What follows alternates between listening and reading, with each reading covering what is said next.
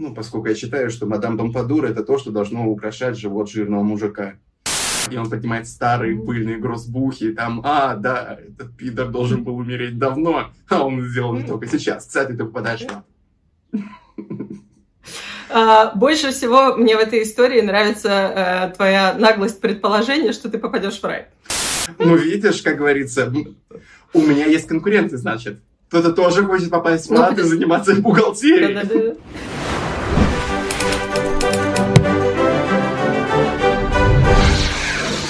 Здравствуйте!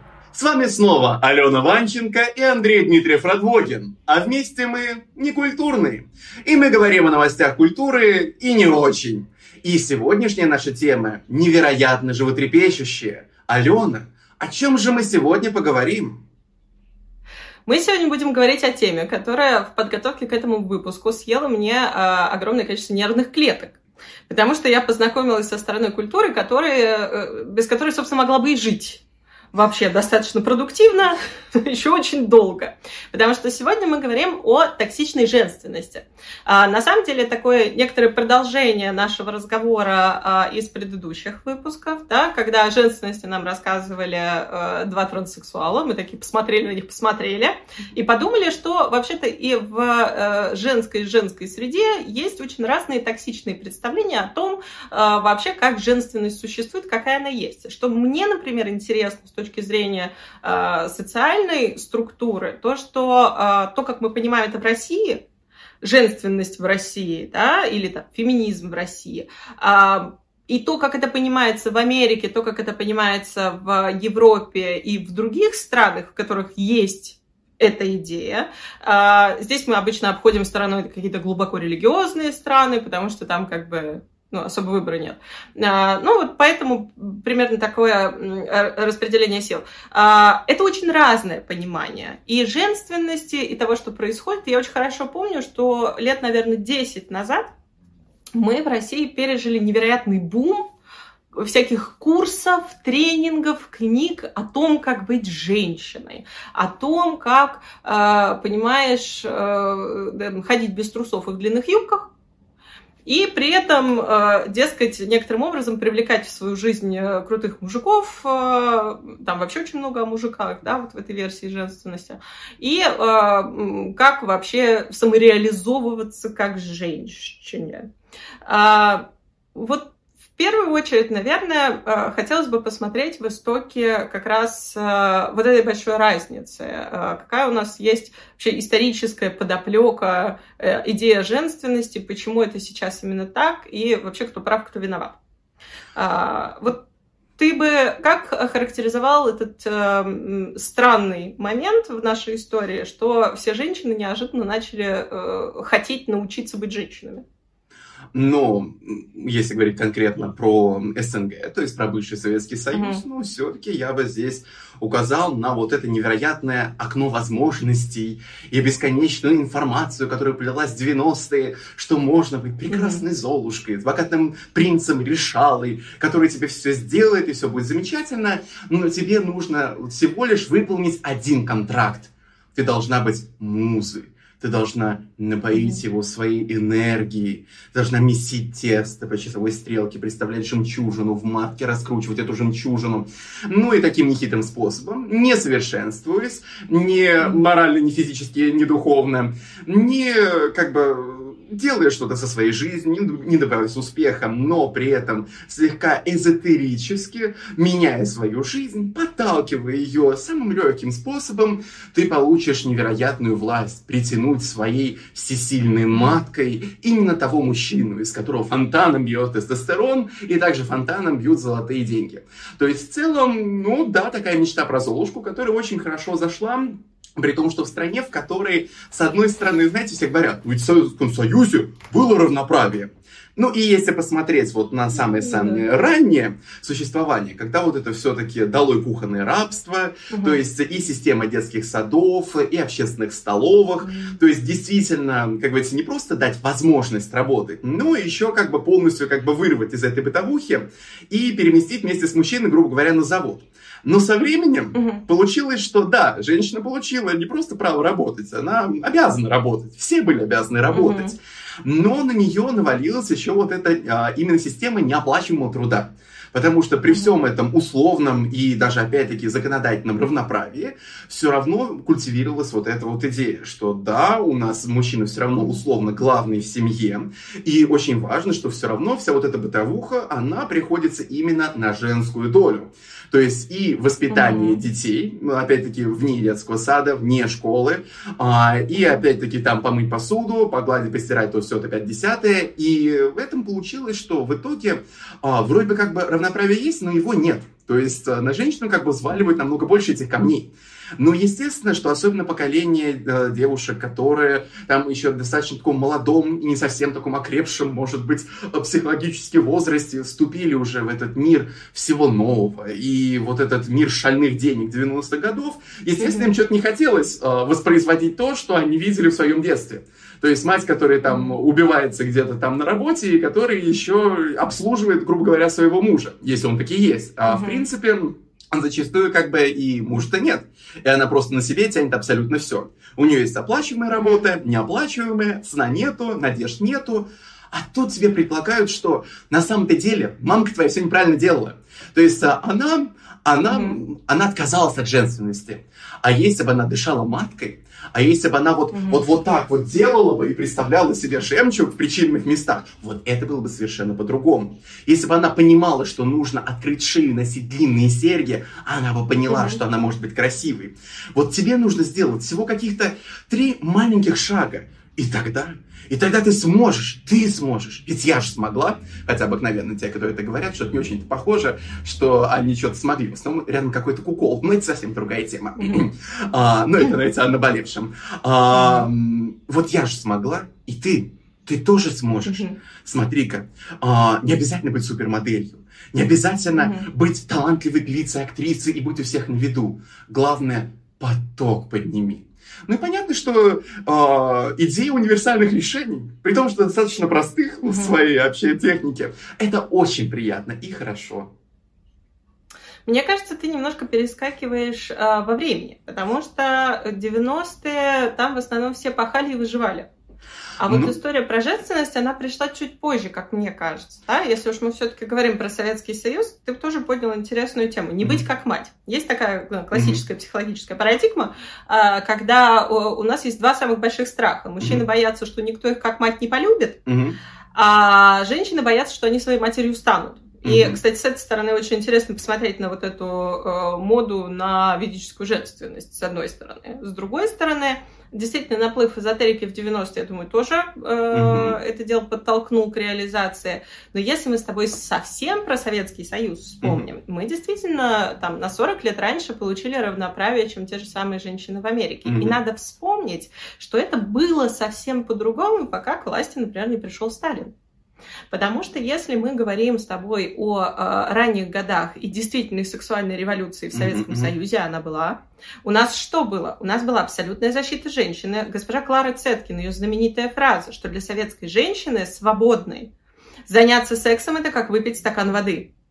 Это вещь, которую часто люди забывают, а, потому что больше всего про Советский Союз помнят вот эту тупую реплику в интервью с а, телеканалом про э, в, совете, в Советах секса не было.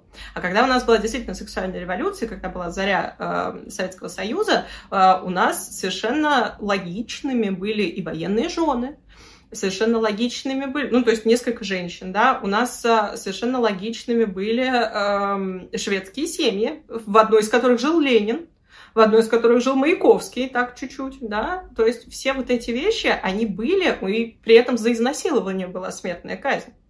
То есть женщины были защищены и могли проявляться. И это равноправие, оно на самом деле э, действительно больше напоминало равноправие, чем то, что было уже к концу Советского Союза, когда э, моралист и э, злобный, э, э, злобный мудак Сталин э, самоутверждался за счет страны, убил огромное количество людей и всех остальных держал в страхе. Вот, собственно, когда наступил сталинский тоталитаризм, тогда мы уже можем говорить о том, что э, это равноправие сильно пошатнулось. То есть теоретически оно было, но на самом деле у женщин было по две работы. Работа работа и работа дом.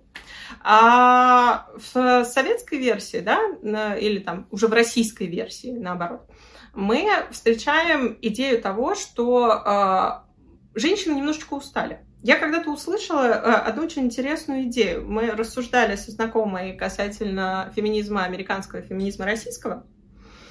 Почему в России так отрицательно относятся к феминизму? А, и она сказала такое предположение, что, дескать, э, вот мы на 40 лет раньше это все получили, это обернулось огромной кучей работы для женщины, да, на самом деле, никаким неравноправием, а, потому что с увеличением наших прав и свобод увеличились, не увеличились мужские права и свободы, а, или, так сказать, не подначивались, не пропагандировалась, например, забота о детях и доме. Она говорит, мы за 40 лет раньше, мы просто устали. Мы просто устали и хотим на ручки. Потому что действительно вот эти наши поколения матерей и бабушек, а, которые работали как не в себя, которые были ломовыми лошадьми, мы не хотим ими становиться, мы видим, чем они закончили. И мы, а, в отличие от Америки, у которой нет такого культурного наследия в памяти хотя бы поколений, мы просто, мы устали, мы задолбались. Мы воспринимаем феминизм как нечто нам враждебное, потому что феминизм говорит нам, что нам нужно поступать так, как э, поступали мамы и бабушки, так как жили поколения до нас, быть лобовыми лошадьми, э, делать все ради карьеры, потому что у нас же есть классический вот этот ложный выбор, да, угу. карьера или семья. Потому что что? Потому что здоровый человек, очевидно, не может делать и того, и другого что совершенно не так. И вот мы как бы устали и хотим на ручки. И тут появляются эти ведические женщины, которые красные трусы на люстру, которые э, женщина закрывается и не умеет любить, если ведет себя как мужик, если она учится и получает карьеру. Это, это реальные вещи, которые я смотрела, да, да. пока готовилась к нашему выпуску. Есть такая э, знаменательная в истории российской э, эзотерики, э, не сказать психологии женщины, Оля Валяева, Ольга Валяева, пардон. Она говорит, что она психолог, но никаких дипломов я не нашла.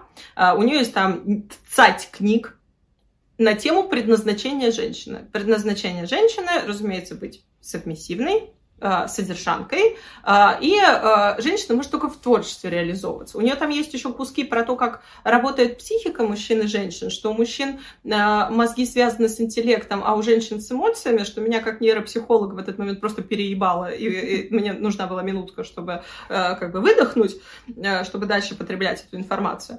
Вот. Но вот, вот такой нарратив расцвел бурным цветом у поколения женщин, которые хотят на ручки. Вот. Такая печальная история. Ну вот как раз мне было бы интересно поговорить, поскольку перед записью мы с Аленой, представьте угу. себе, общаемся. И когда мы готовили тезисы, а, получилось очень угу. интересное явление. Дело в том, что токсичную женственность а, разные люди воспринимают немножко по-разному. То есть, например, угу. когда я рассматривал свои тезисы, я не заходил в сторону феминизма. Наоборот, мне было интересно как раз больше рассматривать вот эту концепцию «я не хочу ничего решать, я хочу на ручке». Поскольку оно как раз очень неплохо перекликается с той же самой токсичной маскулинностью, хотя я все-таки не очень люблю это выражение, но угу. ничего лучше у нас пока что нету. А, очень неплохо пересекается, поскольку они как бы друг друга очень неплохо дополняют. И в целом а, ты вдруг понимаешь, что вообще, так же как и токсичная мускулинность в первую очередь опасна для самого мальчика, так и вот это вот а, именно направление токсичной феминности в первую очередь, конечно же, влетит самой женщине. И самое интересное как раз ее взаимоотношениям. Ведь вообще, если так посмотреть, обыкновенно вот тоже вот это вот действительно деление, что у мужчин так, у девочек так, ну, как в старом добром средневековье. Почему женщине нельзя доверять? У нее холодная кровь. Ну и про блуждающую матку вы всякое можете прочитать. Удивительные вещи, удивительные. Люди, видите, стали лучше за последние сотни лет. Хотя бы в плане анатомии. Но... Не а, знаю, э, бешенство матки до сих пор используют как диагноз, хотя бы в бытовом смысле. Да, ну потому что надо же как-то все-таки это описать. Хотя вроде бы 19 век давным-давно закончился. Но вот очень интересно, что вот когда рассматривают всякие вот эти вот именно, ну, скажем, ну, гендерные, ну, или социальные роли, которые классически привычны для мужчин и для женщин. У мужчин считается, что мужчина должен быть безэмоциональный, потому что мужчины не эмоциональные, а женщина, наоборот, эмоциональная. Она же действительно, вот, она компенсирует это все дело. Но самое интересное, что вот, вот э, если покопаться в этом, я не хочу ничего решать, я хочу на ручке, там тоже очень много запретов на эмоции. То есть вот что меня больше всего поразило – Поскольку есть у мужчин табуированы какие-то эмоции по типу, ну, там, умиление, там, печаль и все то, что считается, ну, вот, умиляться там ребеночку и там печалиться, немножко поплакать, в основном девочки, то у женщин табуирована именно тема агрессии и выражения своих негативных эмоций. То есть а, вот получается, что это же тоже как бы нехорошо. То есть, а, когда, например, мы говорим вот про вот эти бесконечные мемасики на тему женской дружбы, на тему там опять-таки пассивной агрессивности, вот это классическое «ой, все», и «нет, я не сержусь», оно же во многом как раз очень интересно связано вот с этим вот табу на выражение своих, может быть, именно отрицательных эмоций. То есть, э, да, вот, кстати, вот это отчасти тоже... Ты заговорил, у меня аж ком в горле встал. Я просто... А, у меня аж тело реагирует. Ну, с другой стороны, слава богу, хотя бы общество стало само над этим шутить. И, а, как говорится, постепенно уже становится популярно говорить «Ой, все». То есть, ну, может быть, через юмор мы хотя бы попытаемся смириться с этим всем. Но как раз то, что меня поразило, действительно, что можно рассматривать не какие-то пиковые проявления, там, опять-таки, какого-то очень иногда даже агрессивного в своих некоторых отдельных случаях феминизма, а, а если рассмотреть вот это вот бытовое, что вот, в общем-то, как быть хорошей девочкой, так там же действительно так много проблем. То есть... А, и вот это вот желание быть удобной, и запрет на отрицательные эмоции, запрет на гнев, и вот эта вечная табуированность. И вот, вот это как раз я не хочу ничего решать.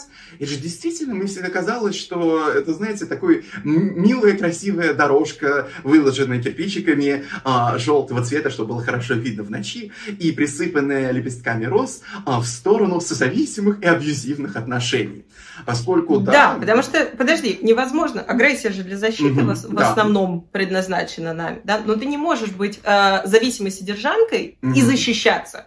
Одно с другим да. не идет. И ты очень хорошую тему поднял, что мы все очень по-разному понимаем токсичную женственность. А, какой пример токсичной женственности мог бы тебе прийти в голову? Я, я дам тебе время подумать и проясню немножко. Мы когда говорили, например, с мужем об этом, а, для меня э, токсичная женственность сразу разделилась. Потому что вроде как бы и феминизм за женственность, но за новую женственность, э, за такую, которая пробивная, э, социально уравнивающая и так далее. А, и есть, конечно, такие ультрафеминистки, Вообще, направлений феминизма огромное количество, как оказалось. Но есть такие ультрафеминистки, которые прям уничтожать и в себе все женское, и в мужчинах все мужское, и максимально уравнилово. А, и есть такие вот ультраведические женщины, которые э, тоже совершенно токсичны, которые тебе рассказывают, что ты никогда не будешь счастлива, если не наденешь длинную юбку. И вот мне в первую очередь приходит в голову э, женщина, которая не рожала, не женщина, и э, как раз таки ультрафеминизм, который на самом деле очень много ненависти к женщинам в себе несет. И я э, приношу это к мужу, и он говорит, ну, вот первое э, проявление токсичной женственности по аналогии как раз с токсичной маскулинностью, э, я вижу, э, ну, например, когда она ревет, чтобы ГИБДДшник ей э, штраф не выписал. Я говорю, ну подожди, а если ей грустно? Она говорит, а если ей не грустно? То есть она использует какие-то свои э, вот эти э, там как-то гендерно предназначенные вещи или стереотипы о женщинах для того, чтобы э, получить некоторую выгоду. И э, мне интересно стало, какой, какой бы пример токсичной женственности вот ты мог из жизни привести?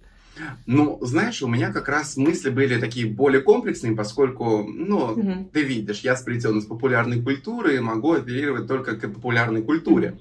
То есть мне больше всегда именно интриговала вот эта вот двойственность послания, которое отправляет общество. То есть мой, мой вариант, который первый приходит в голову, это несчастная женщина, которая всячески пытается соответствовать mm-hmm. вроде бы двум абсолютно противоречивым посланиям.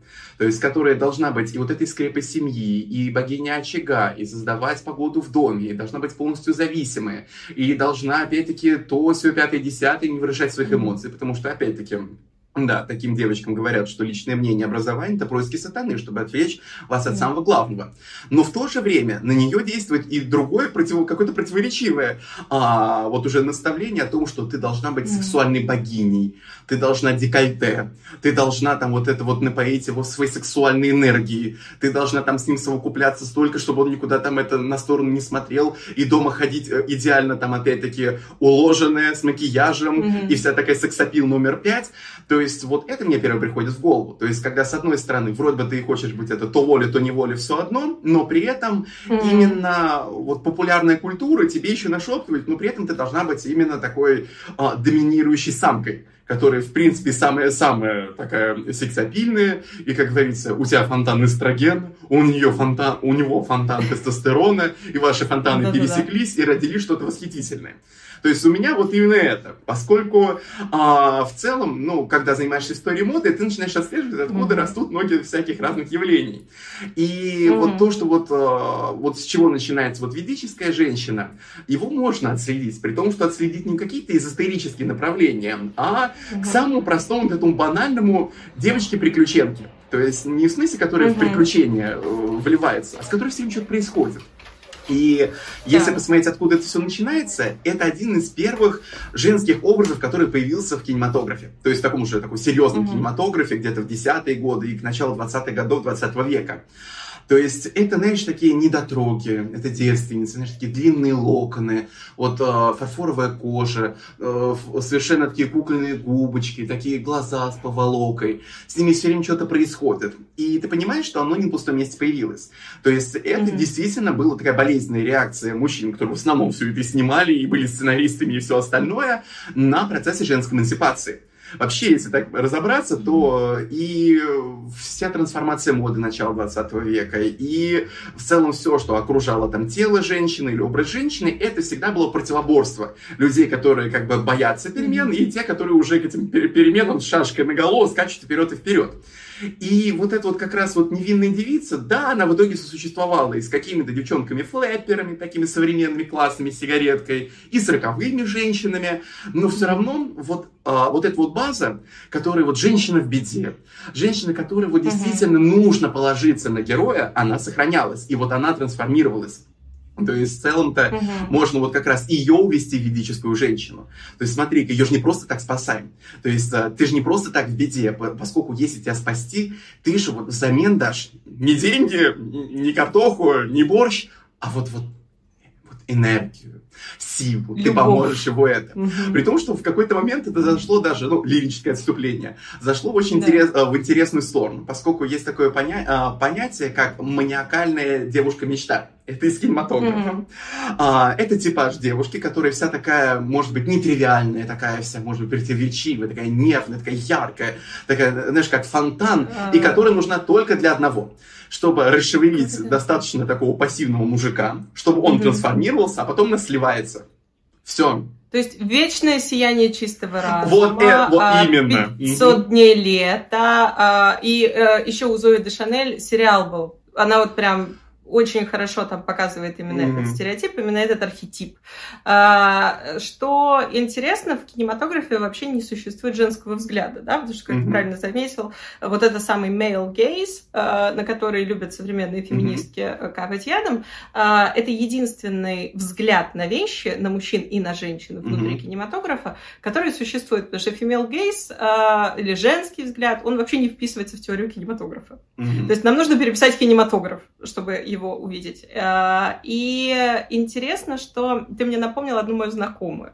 Не ее, а о ней. А, о том, как современные женщины, ведические и неведические, решают этот вопрос дуальности. Угу. Это было еще в Праге. Э, там была такая тусовка как раз ведических женщин.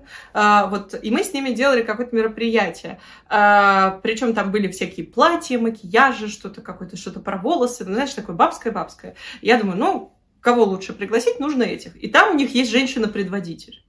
Вот это вот этот максимум ведической женственности, идеальные совершенно запрещенные все эти фотографии в ней.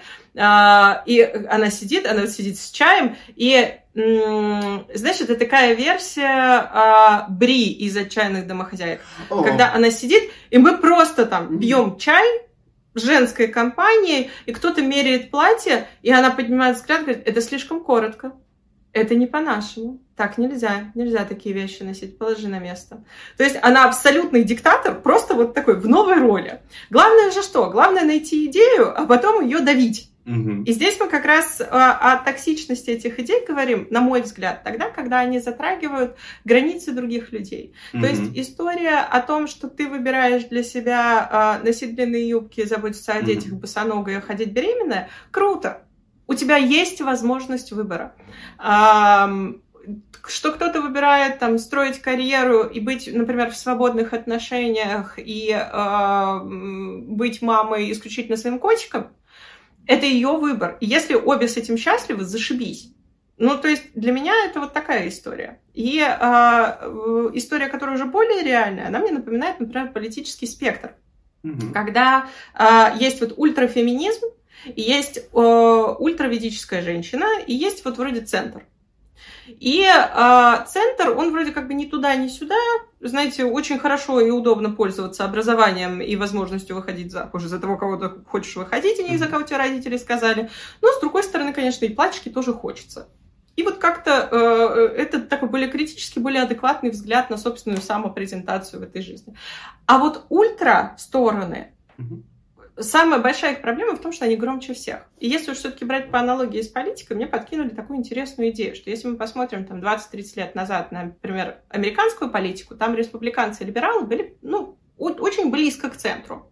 То есть, э, допустим, на примере налогов, одни там голосовали за то, что 10% налогов, вторые 15% налогов.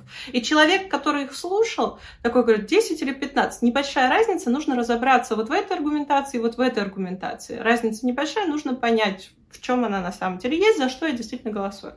20 лет спустя у нас есть э, либералы, которые говорят, давайте с богатых будем брать 40% налогов, и есть республиканцы, которые говорят, а давайте 5% налогов. И человек, приходя, э, выходя вот на рынок э, этой политики, очень четко и сразу понимает, не разбираясь во всех остальных политических программах, хочет он вот это или хочет он вот это. И э, такой полярный, яркий, громкий выбор заставляет людей отказываться от критического мышления. Mm-hmm. То есть женщина современная, выходя в мир э, социальных отношений или социума как такового, видит две полярные структуры. Она видит очень громких феминисток, не тех, которые нормальные, адекватные, да, которые вообще четвертая волна феминизма, медиа, э, уважение к гендеру, про э, социальное равенство во многом больше, чем любое другое.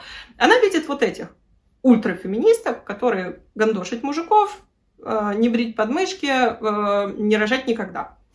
И она видит ведических женщин, которые абсолютно полярная история. И в зависимости от того, знаешь, какие у нее были детские травмы, она четко понимает, хочу вот это или хочу вот это. Не разбираясь э, в политике партии, не разбираясь в программе, которую то и та и другая подразумевает. То есть у меня, например, есть очень четкая позиция на тему того, почему я феминистка. У меня есть э, э, такая социальная и, э, в принципе, позиция, потому что я, а, человек благодарный, и б, а, желающий лучшего. Благодарность заключается в том, что я невероятно глубоко благодарна людям, которые позволили мне, э, женщинам, которые были до меня, которые позволили мне иметь образование, построить и самореализоваться в своей карьере, выйти замуж за человека, которого я люблю, а не за которого нужно, иметь финансовую независимость, быть достаточно слышимым человеком внутри культуры и социума. И а, почему я хочу лучшего, да, а, и почему я, например, феминистка, да, почему я не могу остановиться на том, чего они достигли. Потому что я хочу, чтобы у моей дочери была возможность получить образование, выйти замуж за того, кого она любит, а, сказать «нет» мужчине, реализоваться в профессии, которую она выберет, и не выбирать быть ей умной или быть ей красивой, да, как то обезьяне mm-hmm. в анекдоте. Вот это такая самоопределенная моя социальная роль. Я поэтому феминистка. Мне поэтому важно равенство, и э, чтобы в России э, больше не осталось профессий, которым женщинам заниматься нельзя. А они все еще есть на конституционном mm-hmm. уровне. У нас есть запрещенные для женщин профессии. Вот, собственно, э, я всегда призываю к критическому мышлению. В этом плане. Да, э, выбор такой яркий нам не оставляет шанса mm-hmm. его сделать э, или как-то использовать критическое мышление, но я призываю людей, у которых, которые еще помнят, что оно у них есть, а, всегда очень критически относиться и рассматривать все-таки программы тех людей и результаты тех людей, а, э, за которых вы отдаете свой голос, а то и жизнь. И по образу и подобию которых вы э, какую-то свою идеальную жизнь строите. Как-то так мне это видится. Как ты относишься к феминисткам? Очень хорошо. Если ты занимаешься историей моды, ты очень хорошо относишься к феминизму потому что ты видишь очень долгий, дико тяжелый путь, который, мягко говоря, не закончен, а еще, если говорить про разные регионы, ну, прям на очень-очень разном этапе своего развития я абсолютно поддерживаю. Прекрасно, конечно, mm-hmm. понимаю, что да, в условиях вот этого бесконечного потока информации мы, конечно, замечаем, наверное, только пиковые проявления, но, как Алена сказала, действительно, нужно помнить, что это не все исчерпывает, что нужно все-таки mm-hmm. как бы не просто критическим мышлением, но еще и старым добрым поиском правды, информации и всего остального. Mm-hmm. То есть, чем у нас учит, например, мода? Тому, что вариантов развития событий очень много. Что, опять-таки, все не делится на ведических прекрасных дам и дам, которые с обнаженным бюстом и лозунгами на груди выскакивают во время поэтических выступлений или дебатов. А, и что даже если вы выбираете для себя путь а, именно женственной женственности, ну давайте так это назовем, то у вас есть mm-hmm. тоже очень большой спектр оттенков то есть которые не обязательно про несчастную вот эту вот то воля, то неволя девочку, которая сидит в светлице и даже на улицу не смотрит, потому что на улицу смотреть нельзя. И mm-hmm. тогда вы открываете, что даже в каком-то вот классическом, может, вот это вот, знаете, вот направлении, где все, мы живем как раньше, и все мы будем поддерживать там какие-то скрепные ценности, все равно присутствует большое количество разнообразия, среди которого вы можете найти себе что-то свое. Не говоря уже о том, что кроме такой какой-нибудь релевой модели, модели, там есть еще огромное количество всего и вся. Просто сохраняйте критическое мышление и помните, что только ваши жизненные стратегии, только ваши конкретные желания, собственно, должны вам подсказывать, а что же у меня будет впереди. Ну а если они не подсказывают, то почему бы не обратиться за помощью профессиональным людям, которые вам помогут.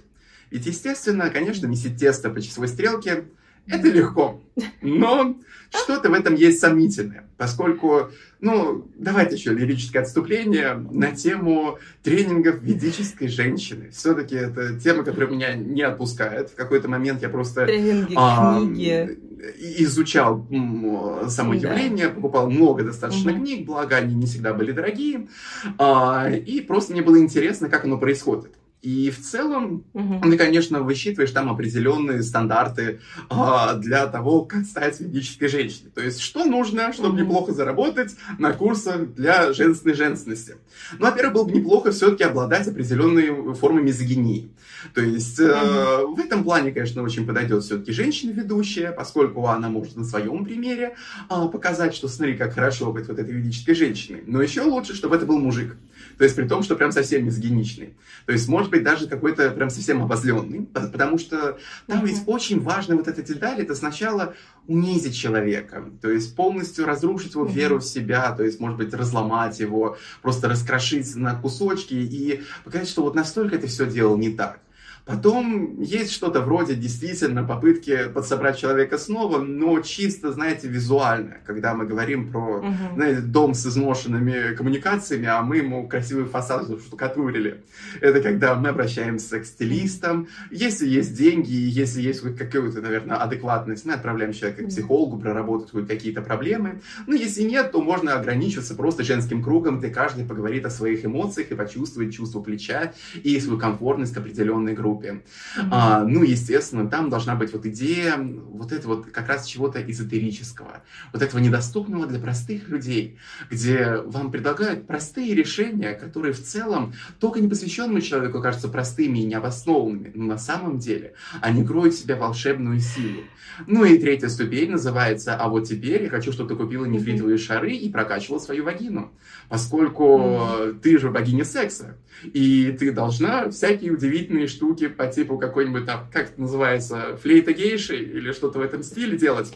Но, но при этом оставаться да, чистой но, и невинной да. исключительно для единственного мужчины в своей жизни. Да-да-да. И как, Поэтому а... тренируемся на шарах. Да, и поэтому, смотри, и в итоге финалочка всего такого, что если не помогло, то значит ты просто дура опущенная, ты все неправильно сделала. Но, слава да. богу, слава богу для тебя, у нас есть дополнительные курсы для дур опущенных. Ну, и, в общем-то, а, в этом все как раз и заключается. Ведь, с одной mm-hmm. стороны, конечно же, вот это вот желание верить в такой счастливый исход, оно ну, человека нельзя его это отнять. То есть при этом еще нам все-таки нужно что-то эзотерическое в жизни, иначе мы просто сойдем с ума. Не каждый может верить а, в магический борщ или в магический лес, чтобы там скрываться от мира, в котором религиозные переживания все-таки а, иногда как-то вытесняются. Да, и вот не реализуются. Ты знаешь, а вот тут вот так вот. Я я очень завидую людям, которые могут верить, с одной стороны, да, э, ну, я человек нерелигиозный, и э, я с действительно большой завистью встречаюсь со всякими экзистенциальными вопросами, смотрю на тех, у кого сильна вера, но я же смотрела эти сраные тренинги, поэтому в момент, когда, и это прямая цитата, а, начинается там очередное видео, и а, начинает рассказывать, мы все рождаемся девочками. Дева — это от санскрита, э, это от э, корень из санскрита, который означает божественное. Мы все рождаемся божественными. Я, знаешь, дипломом подавилась в этот момент. А, и а, это, это очень тяжело переваривать. А, и вот это как раз и есть проявление токсичности. Очень здорово, что ты упомянул про мизогинию, то бишь mm-hmm. ненависть к женщинам, потому что они есть и в том спектре, и в том спектре. Да? Вот есть у нас ультрафеминизм, который искоренить в себе все женское или традиционно считающееся женским. И э, там ведичество, все, что э, искоренить в все, что человеческого, что не должно совпадать с традиционным видением женственности.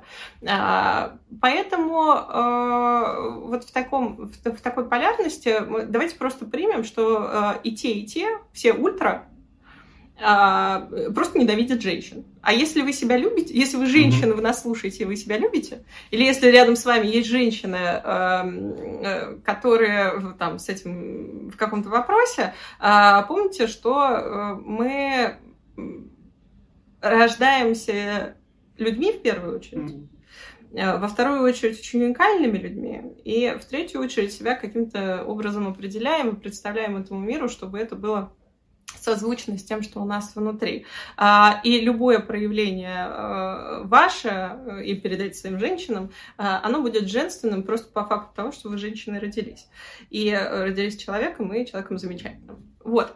Я предлагаю на этом на сегодня закончить. Угу. Потихонечку. Да. Вот. И э, мы согласны с нашими финальными заявлениями. Я с твоими, да?